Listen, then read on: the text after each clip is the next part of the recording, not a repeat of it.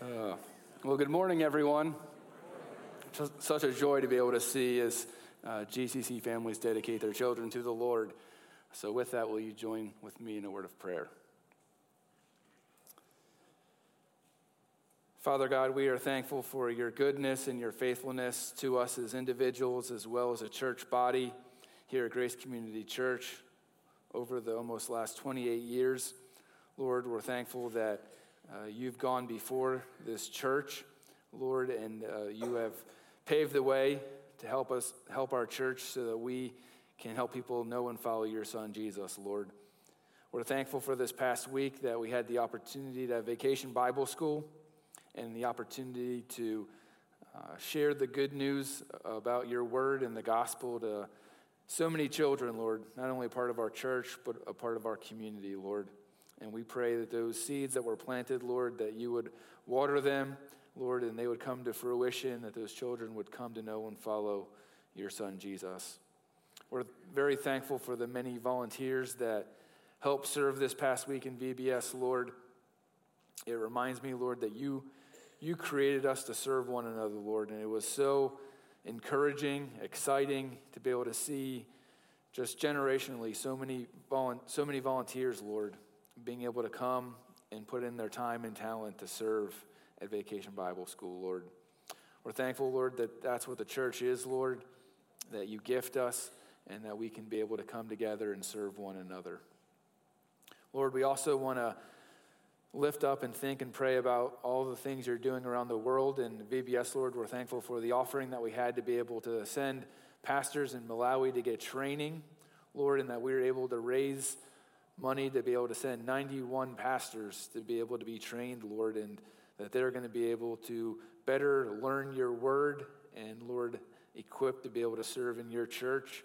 And so we're thankful for that, Lord. We're thankful for the generosity of our kids and our people, Lord, to be able to give in that way, Lord. And Lord, we're thankful for the opportunity that that will provide, Lord, knowing that they are a part of us, Lord, because we're a part of the Capital C Church. And Lord, that we are connected together, Lord, and how we can be encouraging to people around the world, Lord, by being able to do these types of things, Lord. So thank you for that opportunity that we're able to do that, Lord. And I just thank you that the work you're doing in Malawi, Lord. We also want to lift up and pray for the work you're doing in Ireland, Lord, for Mary Ellen Schomer, Lord, part of our young adults who is there for the summer and serving, Lord in various capacities with Bible Center ministries, with camps, uh, serving families and communities, Lord. We pray uh, blessing upon the ministry and for Mary Ellen, Lord, as they do work to be able to uh, care for people and share the good news of the gospel, Lord. So we pray towards that end that there would be a harvest there. We pray that you would just be with her, grant safety and peace, Lord, as she's there uh, serving you, Lord. And so we just thank you for just many individuals like that, as well as our teams this summer who have gone out to many parts of the world, knowing that um, our mission here at Grace Community Church is to help people know and follow your son Jesus, but not just here in Willow Street, but to the ends of the earth, Lord. And so we are thankful for those opportunities, Lord. And it's exciting each summer to send out many people, Lord, that are just excited to serve you and to be able to use their abilities to share the good news of the gospel, Lord. Father, we also want to lift up and pray for the needs of Grace Community Church, Lord. Uh, Lord, we have many people who attend here as well as online, Lord, and may not be able to be here because they are struggling with physical issues, Lord, and they may not be doing well, whether they may be in a hospital bed right now, Lord. Uh, they may be dealing with rehab. They may be at home struggling, wishing they could be here, Lord. So I just pray that you would be with them, Lord, that you would allow your presence uh, to be felt by them, Lord, that they would be encouraged. I pray as a church, Lord, that we continue to walk alongside and care for them, Lord, as the church. And Lord, that we can be able to um, be your hands and feet, Lord, as we care for people who may be uh, struggling with just some difficulties going on in life, Lord. And so we don't want to forget them, Lord. Be with them, strengthen them, Lord. And uh, we commit that into your hands, Lord, knowing that you are sovereign and control and uh, we trust that to you, Lord. Pray for us today as we continue to worship and hear your word, Lord, and as we continue our sermon series in Ephesians. And Lord, we are thankful for our salvation and for the past few weeks as we got to better understand just a, what a wonderful um, gift that is, Lord, that you provided for us. And I just pray today as Pastor Mike comes and shares your word that you would allow the Holy Spirit to be speaking in and through him. And Lord, that we would uh, grow deeper in our, our walk with you, Lord, our love for your word. Lord, that we would just be more transformed into the image of your Son, Jesus, Lord. And so we pray uh, that your Holy Spirit would be at work in our minds and hearts.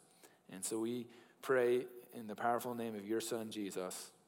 Amen. Scripture reading for this weekend is found in Ephesians chapter 3, verses 14 to 21. For this reason, I kneel before the Father, from whom his whole family in heaven and on earth derives its name.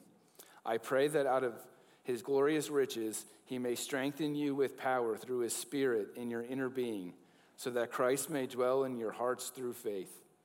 And I pray that you, being rooted and established in love, may have power, together with all the saints, to grasp how wide and long and high and deep is the love of Christ, and to know this love that surpasses knowledge, that you may be filled to the measure of all fullness of God.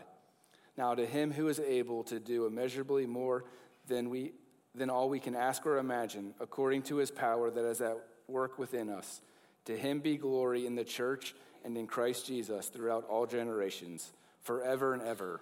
Amen. Thank you very much, Pastor Jarrett.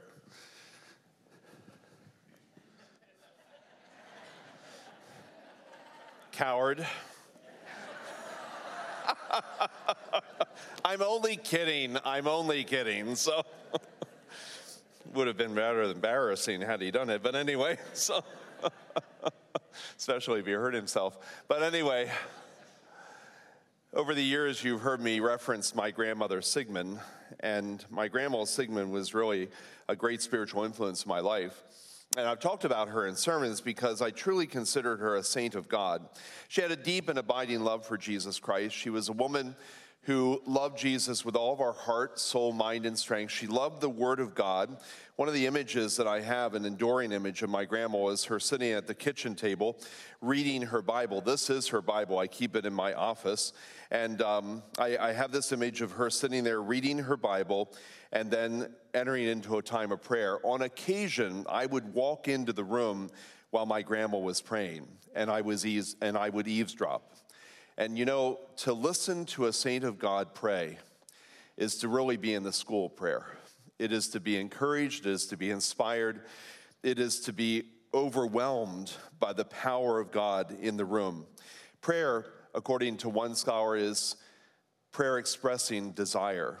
To a hymn writer, prayer is the soul's sincere desire, uttered or unexpressed. Grandma's prayers, as I remember them, were her soul's sincere desire. They were heartfelt utterances that were both informed and inspired by her relationship with Jesus Christ. And to this day, my prayer life is shaped and molded in part because of what I learned from my grandmother. Now, for the last three weeks, we have been learning together in Ephesians about the glorious salvation that we have in Jesus Christ. And last week, as we opened up Ephesians chapter 3, verses 1 through 13, we were amazed to discover the access that God has given us in Christ to a personal relationship with Himself, to daily conversation with Him, to the gift of forgiving grace that we can actually walk right up to God and we can tell Him whatever is on our hearts and confess whatever sin we have. And you know what He does? He forgives us, He cleanses us and washes away that sin. And then we also learn that only He can give us access to heaven. Only He can give us the absolute assurance, the knowledge that when we die, we will go home to be with Jesus Christ in heaven. What a glorious salvation we have. So that's where last week's sermon ended, at verse 13. And as we pick up this week at verse 14, it almost seems like Paul takes a breath at verse 14, maybe even a bit of a step back, so that he can bask in the unsearchable riches of Christ. And so, with his mind and his heart overflowing with God's amazing grace, this is how Paul begins the second half of Ephesians chapter 3. He simply writes, For this reason I kneel. For this reason I kneel. Suddenly, there is a change of posture that takes place in the Bible. And that change of posture indicates for the first time that Paul is moving from preaching to praying. And oh my goodness, the prayer that he offers in these next few verses is an overwhelmingly powerful prayer. It's sort of like walking in on my grandma and listening to a saint of God uttering the prayer from her heart. That's what's happening in these verses. We're walking in on Paul. He is kneeling before the Lord and he is praying. This is what he writes before the Father, from whom every family in heaven and on earth derives its name. Now, there are a couple things you need to notice here to fully appreciate the power of this prayer. First, he's kneeling. And, and you know, that's an unusual posture in the day of Paul. In fact, frankly, it's an unusual posture in our own day. We never ask you to kneel to pray. And some of you are sitting there saying, and please do not ask us to kneel to pray. When I was growing up at Bethel Church in Conestoga, every communion we would have to kneel to pray. They did not build that church so that you could kneel to pray. And, and yet, there we knelt. And that was a common posture, not here, not in Paul's day.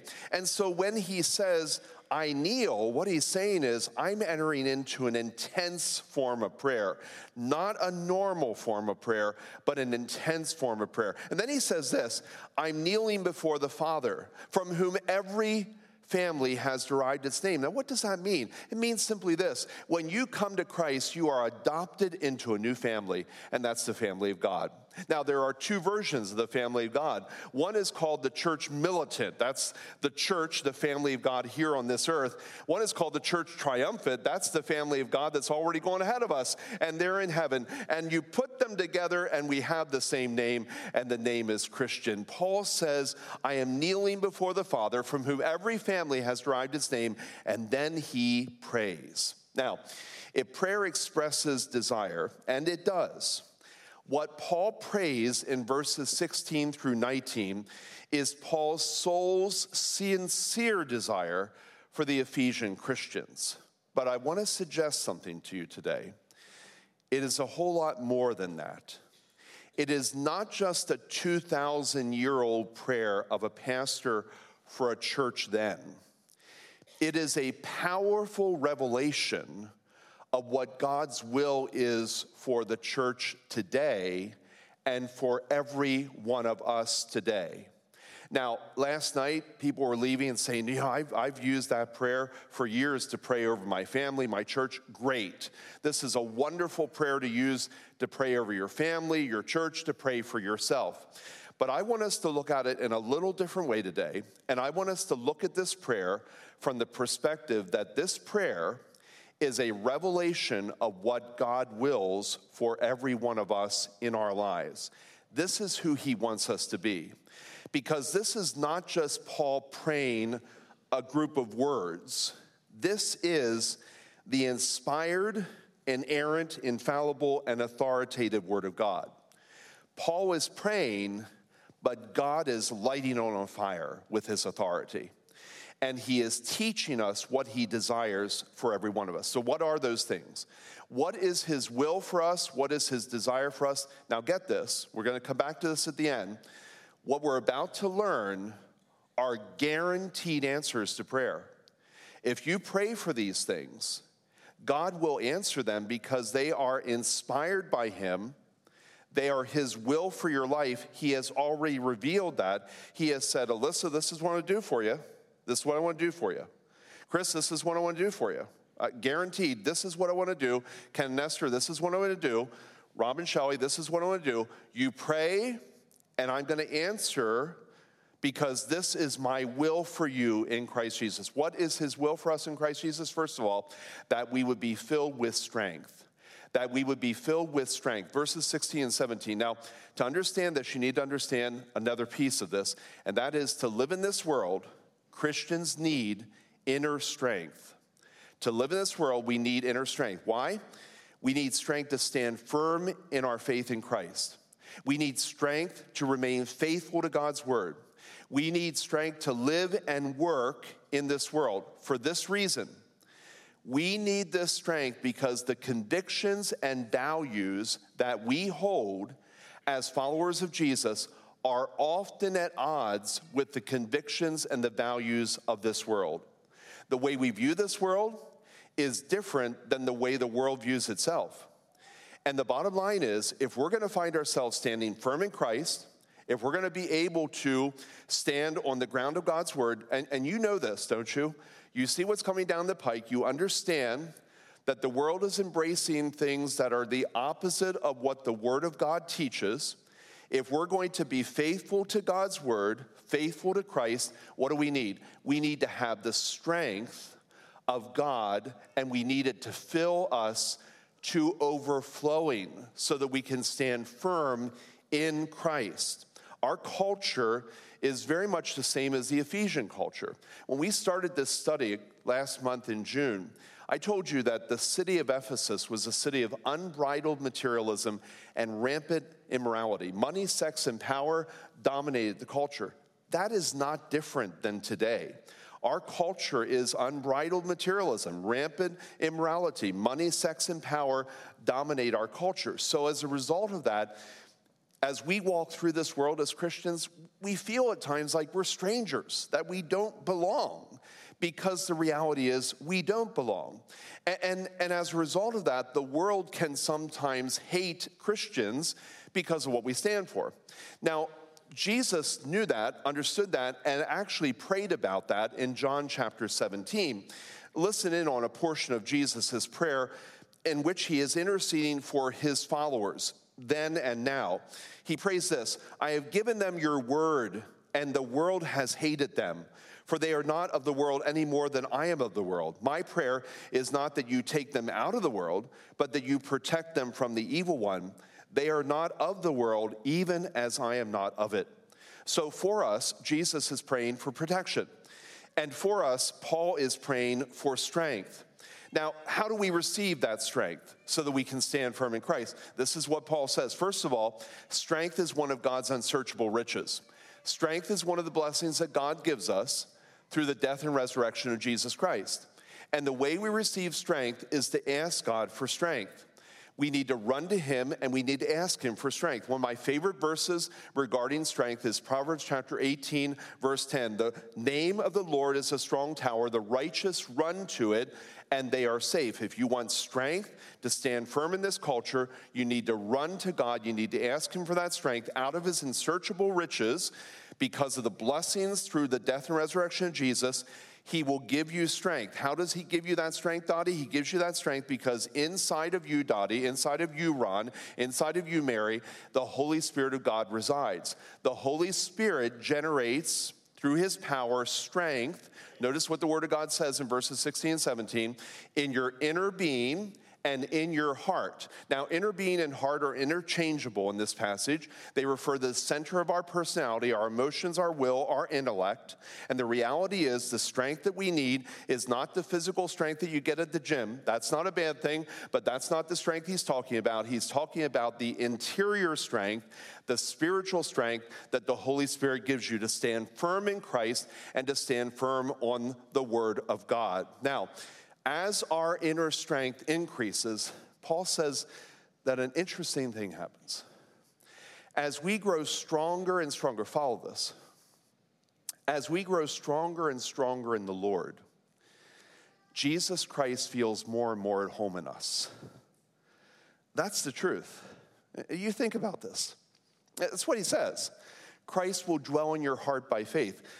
When you accept Jesus, Christ dwells in your heart. But the word that Paul uses here for dwell is a different word. It's the word for settling down and making himself at home. Okay? So there's a big difference between just residing somewhere and actually making it your home. And, what, what Paul is saying is here's what you're going to find, Christian.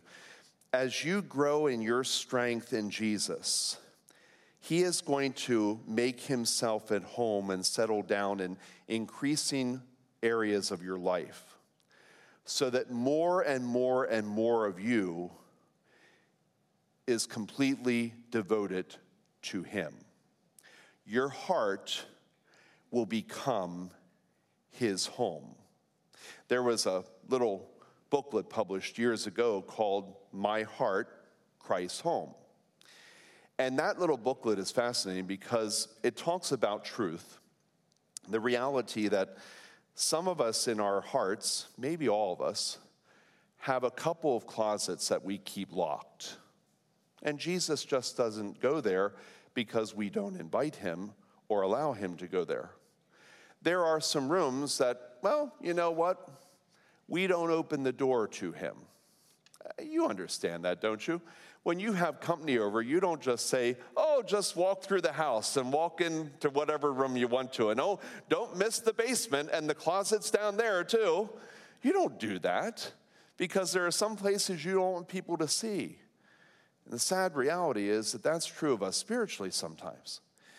And the reality is that as we grow in our strength, filled more and more with the strength of God through Jesus Christ, Christ will occupy more and more of those areas of our hearts, our home, that need his full attention and full surrender. I want all of me to be all of him, but I recognize that it's going to be a lifetime journey until all of me becomes all of him.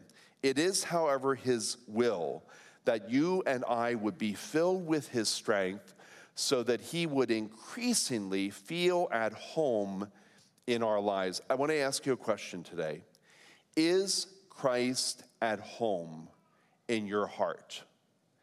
Is Christ at home in your heart? Let me just go a little further and meddle a little bit. Are there some locked closets? You know, sometimes we have a closet called bitterness. And like Crazy as it sounds, we keep it locked because somehow we like the idea that we can nurse the bitterness and the unforgiveness and once in a while switch into gear so for half a day or so we get ourselves all worked up because of what this person did 30 years ago and we still haven't forgiven it and that closet remains locked in our hearts. And jesus is saying would you just ask me to fill you with my strength? Because as i fill you with my strength I will feel more and more at home in your life, and I will get into that closet. And you know what I'll do? I will clean it out. You got junk, and I'm going to take that junk out, and I'm going to clean it out and reorganize it and give you freedom, filled with His strength. Second, it is God's will that you would be filled with His love. Filled with His love. Look at verses 17 through 19. The prayer request that that he offers here as a prayer request for every one of us and for the church, and that is that we would live a lifestyle of love. A lifestyle of love will be the unseen cause of our stability in life. I'm convinced that one of the reasons the culture in which we live is unstable today, one of the reasons that we see the foundations of our culture eroding, is because we have adopted a lifestyle of hatred, a lifestyle of anger, a lifestyle of living on the edge if he cuts me off on 30, woe are you. Woe are you. I will cancel you on Facebook if you say the wrong thing about whatever. And that's the culture we live in. And you know, I, I don't, it, it's not like a comfortable culture to me. Is it to you? Do you like living in constant foment? You know, like everybody being angry with everybody else, and you can't have civil conversation, and you're not allowed to disagree without being disagreeable because, after all, if you're going to disagree, you need to be mean, nasty, and angry. I mean, really, is that what we want? No. And that's not how God has taught us to live. He has taught us to live a lifestyle of love, not to roll over and play dead not to cave in and give in to everything the culture throws against us, but not to behave like mean ogres because we don't get our way, but rather loving witnesses to the power of the incomparable Jesus Christ. Because here's something I learned years ago I'm not going to change the culture, but I know who can. I'm not going to change the culture, but I know who can. I'm not going to change the culture. I know who can. What's his name? and only Jesus. And the only way Jesus changes the culture is that I live out Christ in this culture. There's something dynamic, something magnetic, something very beautiful, something very powerful about a life lived in Christ that causes even the angriest and, and meanest person to suddenly take a step back and say, Whoa, okay, wait, what, what's different about you? And suddenly the walls come down, the defenses come down, and and God begins to work. We need a lifestyle of love, is what Paul says in this prayer. And he wants us to pray for that because this is God's will for us. And, and so here are the requests. He, he wants us to be rooted and grounded in love. Rooted and grounded are dual metaphors here, one from the farming world and one from the construction world. Rooted means to put down deep roots into the soil where you draw up love. The other means grounded. Build your foundation and make sure that is a deep foundation so it can support a high structure. John Stott, British author and pastor, writes Love is the soil in which our lives should be rooted and the foundation on which our lives should be built. And what kind of love is that? It's the great commandment love. Mark chapter 12 Love the Lord your God with all your heart, with all your soul, with all your mind, and with all your strength, and love your neighbor as yourself. He wants us to have a deep love. And secondly, he wants us to understand love. And I'll just tell you right now until the day I die, I will not fully understand love. I will never fully understand it. It is like inexhaustible. And that's why he says, I pray that you can grasp the many dimensions of God's inexhaustible love. And so he, he names them how wide and how long and how high and how deep it is to grasp the immensity of God's love. How do you do that? How do you even begin to tackle that incredible calling of God to grasp and understand his love? Well, there are two ways that you do it according to Paul, and one is by the power of the Holy Spirit. Listen, you and I cannot understand God's love except that God, through his Spirit, pours out his love into our lives. How does that happen? You ask him. Just ask him. Lord, by the power of your Holy Spirit, would you help me understand your love?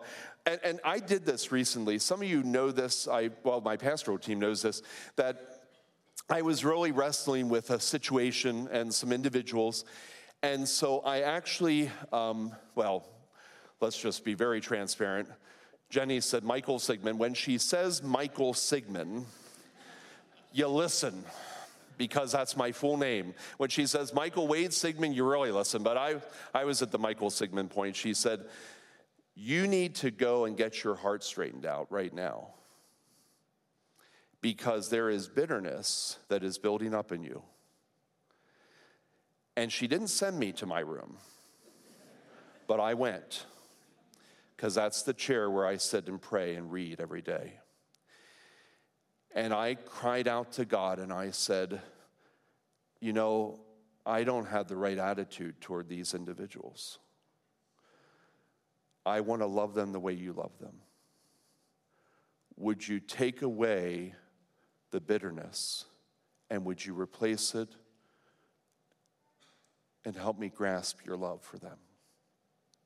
And oh my goodness, oh my goodness it was like heaven opened its floodgates and the roof on Fleet Line Street came off and his love poured into me. And my attitude changed. That's the work of the Holy Spirit. And I'm telling, I'm telling you, listen to me. He's waiting for you to ask him for it. If you ask him, he'll do it. He'll do it. What is this love? It, it's wide enough to encompass everyone everywhere. There is not one person he doesn't love. It's, it's, it's long enough to last for eternity. It's high enough to take us to heaven, and it's deep enough to change the most incorrigible sinner. That's the love of God in Jesus Christ. And what Paul says here is that not to discourage you, but you can, for a lifetime, try to understand the love, and it will still surpass your knowledge because it is so incredible. It will overwhelm you. Now, here's the question How do you love and how do you learn to love? Here's the answer just start loving. Just start loving. You don't need to go and buy a book about God's love and loving others. Just start loving. How do you love God? Spend time with Him. Listen, how, do, how, how does Jenny know I love her? Spend time with her. If I didn't spend time with my wife, she would have reason to call into question whether I love her. Well, what about God? You want to love God? You know what He's done for you? He's given you His Word. Spend time in His Word, listen to Him. He's given you a gift called prayer. Spend time in prayer, talk to Him. What about other people? Start loving them. Dive in the deep end.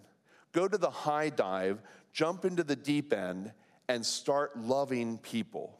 I'm an introvert. Well, no, I'm not saying that about myself, but some people say I'm an introvert. Listen, then do the introverted kind of loving. Love as much as you can in small groups, okay? But dive in and start loving.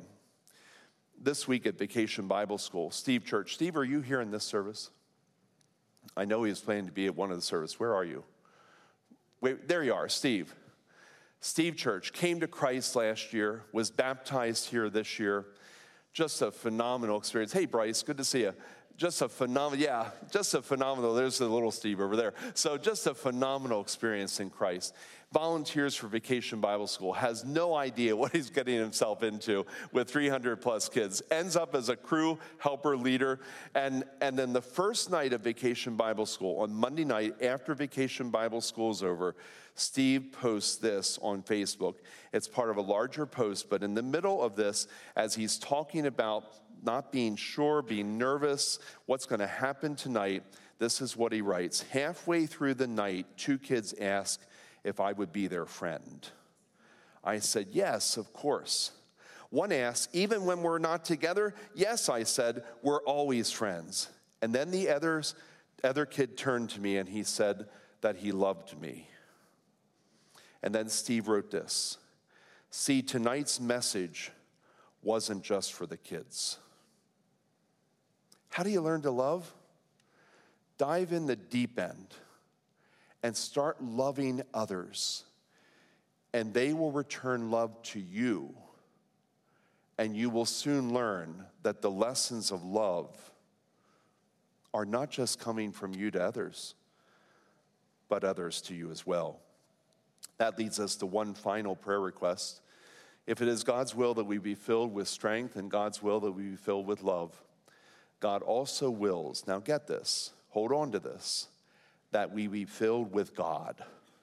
Look, if you would, at verse 19, the final prayer request that we would be filled to the measure with all the fullness of God. What does that mean? When you accepted Jesus Christ as Savior and Lord, in the throne room of heaven, God, because of Jesus Christ, forgave you of your sin. And he decided that he would start looking at you through the righteousness of Christ. We call that justification. He justified you by Christ. He then sent his Holy Spirit to live in your life and to transform you from the inside out. As the Holy Spirit changed you and transformed you from the inside out, he then did something called sanctification. He set you apart. He gave you power that you did not have before you came to Christ. And He wants you to use that power to live daily to become more and more like Jesus. We have been saved to become Christ like. And until the day that we die and go to be with Jesus Christ in heaven, we are on a journey and we have a calling from God to increasingly want to become like Jesus sound like Jesus, live like Jesus on the face of this earth, and we have the power to be able to do that. It is the power of the Holy Spirit. Do you have all of God right now if you're a Christian? You bet you do. Does He have all of you? He doesn't have all of me yet. And until the day I die, there will be more and more of Mike Sigmund that needs to be surrendered to Him. But you know what I'm intent on doing? I'm intent on becoming more and more like Him. Jesus, you search my heart. Jesus, you find the places within me that are not pleasing to you. Jesus, where are the things in my life that aren't surrendered? And, and, sometimes Jesus uses Jenny, Michael Sigmund, to tell me what those places are. Other times he just convicts me through the power of the Holy Spirit directly. Listen, friends, you want to become more and more like him. And if you pray and ask him, he will enable you to become just like him more and more in your life. Now, here it is strength, love, the fullness of God. These are big prayer requests. They're like, like monumental, life changing prayer requests. But here's the promise that God accompanies those prayer requests with. It's a promise in 1 John chapter 5. This is the confidence we have in approaching God that if we ask anything according to his will, he hears us. And if we know that he hears us, whatever we ask, we know that we have what we have asked of him. These are guaranteed prayer requests. You ask Him to fill you with strength, He will. You ask Him to fill you with love, He will. You ask Him to help you become more and more like Jesus, He will. And that is why Paul, as he winds this prayer down, gets so excited because he knows God. He knows God is going to hear. He knows God is going to answer. And listen, now get this. He knows that God is actually going to do more than you could even ask or imagine, which is why he then writes these words. Now, to him who is able to do immeasurably more than all we ask or imagine, according to his power that is at work within us, to him be glory in the church and in Christ Jesus throughout all generations, forever and ever. Amen. In other words, God, you're powerful. God, I know when I ask you these things, I can sit back and I can watch you do far more than I could ever hope or imagine would be possible. Oh my goodness, God, you love doing these things. You love delighting in giving us strength, giving us love, and giving us the fullness of your spirit and your life in us. So, God, here I am. That's what I want. I want your strength. I want your love. And I want to be more like you, Jesus. Have you ever had that kind of prayer? I'm not talking about the short list of help me tomorrow and help me with this, and I'm going here and I'm going there. Have you ever prayed the big prayers? I want to be strong. I want to know and live your love. I want to be like you, Jesus. I challenge you today. Pray that prayer sincerely and personally in your life, and He will do more than you can ask or imagine, and it will blow your mind. Now, to him, it's in all caps. You know what that means. To him be glory in the church and in Christ Jesus throughout all generations, forever and ever. Amen. Let's pray. Lord, as I reflect on this prayer, I think so often in my prayer life, I settle for routine prayer requests. Instead of asking for the grand plans that you have from before the creation of the world designed for me and for my brothers and sisters here, you want us to experience your strength in all of its fullness. You want us to be filled with love so that we're free of bitterness, free of unforgiveness, free of hatred, free of dislike. You want us to be full of you. You want us to become increasingly like you, Jesus. Lord, my prayer today is very simply that you would give every believer here and online the courage to pray these grand prayers, to cry out to you for your will to be done in their lives in the areas of strength and love and the fullness of your life in our lives. Father, I thank you and praise you that when we pray these prayer requests, When we seek you, we know that we are on the solid ground of Scripture, that this is your will for us, and that you will always do more than we can ask or imagine to the glory of Jesus Christ. And it's in the strong name of Jesus that we pray. And all God's people said, Amen. Let's stand together and let's exalt Jesus Christ together.